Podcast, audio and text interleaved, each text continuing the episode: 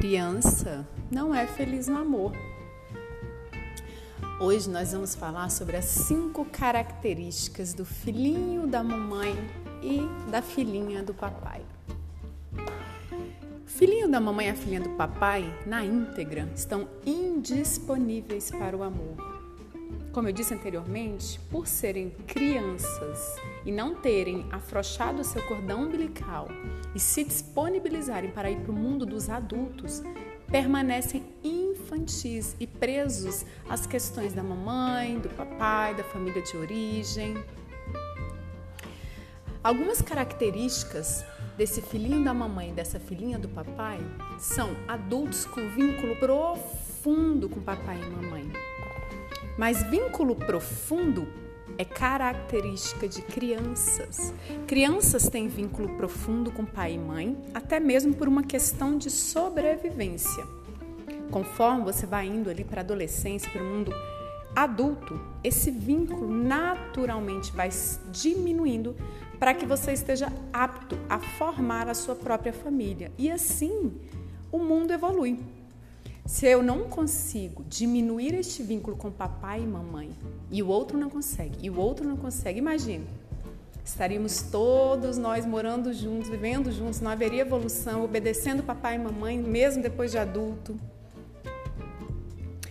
A característica número dois, além dessa de vínculo profundo, é que o filhinho da mamãe e a filhinha do papai, na íntegra, reclamam do papai e da mamãe, cuidam do papai e da mamãe numa dinâmica de uma criança, julgam o papai e a mamãe, se colocam acima deles, tomam decisões por eles ou esperam que o papai e a mamãe decidam por eles, mesmo eles já estando na idade adulta. Terceira característica, que é uma consequência natural deste movimento, é que o filhinho da mamãe a filhinha do papai não assume o comando e as rédeas da própria vida. Num movimento consciente ou inconsciente, sabotam as 12 áreas da vida, seus relacionamentos, suas finanças, uma ou todas elas, só para poder validar a crença de que o melhor lugar é do lado da mamãe e do papai, a melhor comida é a da mamãe. Homem igual ao papai não há. E poder então retornar à família de origem. Quarta característica é que eles se mantêm presos e atraem parceiros amorosos com características semelhantes ao papai, à mamãe ou a ambos. E a última característica, que é a consequência disso tudo, é que ele é indisponível para o amor. Não há disponibilidade para o amor. Ao homem que decide ir para a vida adulta, resta apenas cortar os vínculos de dependência interior em relação à mamãe e se colocar ao lado do papai, na esfera do masculino. Ali ele ganha força e consegue ir para o mundo dos adultos. Na esfera da mamãe, ele não consegue. E tudo isso é um movimento interno, não há nada de externo nisso.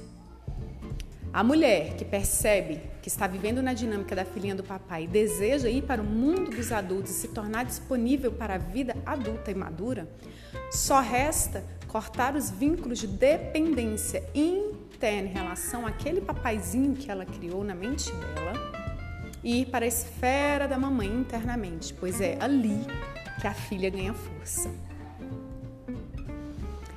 Repito que todo esse movimento é interior. Não importa se você conheceu o papai e a mamãe biológicos, se você foi criado por eles, se eles estão vivos ou mortos, são movimentos internos a, a serem feitos dia a dia, cada dia um pouquinho. No meu curso, Tudo em 12, eu trabalho cada uma das 12 áreas da vida desses frutos, uma cada mês. Um pouquinho por dia, um pouquinho por dia. E ali aplicando em mim mesma durante anos esse método e em dezenas, centenas até de clientes, eu percebi que não adianta ir atrás de pílula mágica, grandes imersões, se você não conseguir aplicar no seu dia a dia, todo dia, um pouquinho. Investigar a carência e a raiva que sentimos muitas vezes do papai e da mamãe, que sentimos culpa por isso e maquiamos. Investigar as dores infantis da criança interior que foi em algum momento abandonada, ferida ou mimada. Isso agora é tarefa desse adulto. Adulto que deseja ir para o mundo. Passar a cuidar da sua criança interior e não esperar que o papai e a mamãe façam isso.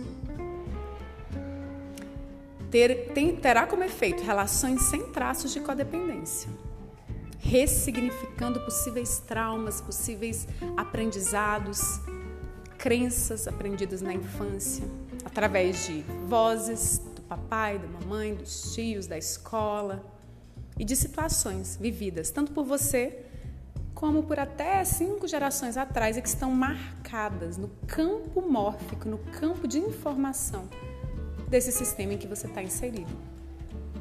É fácil o caminho? Com certeza não. Mas é possível? Sim. Ninguém disse que seria fácil. Agora, uma coisa essencial: uma decisão. Vou olhar para frente. Ponto.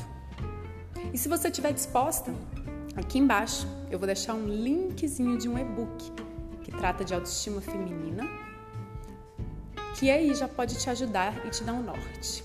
Vou colocar também as minhas redes sociais. Estou sempre lá, sempre compartilhando aprendizados que podem te levar para frente. Mas no final, a decisão é apenas sua. Ninguém vai poder tomar por você. Quer ir para frente? Estou contigo. Quer ficar paralisado olhando para trás? Tô fora.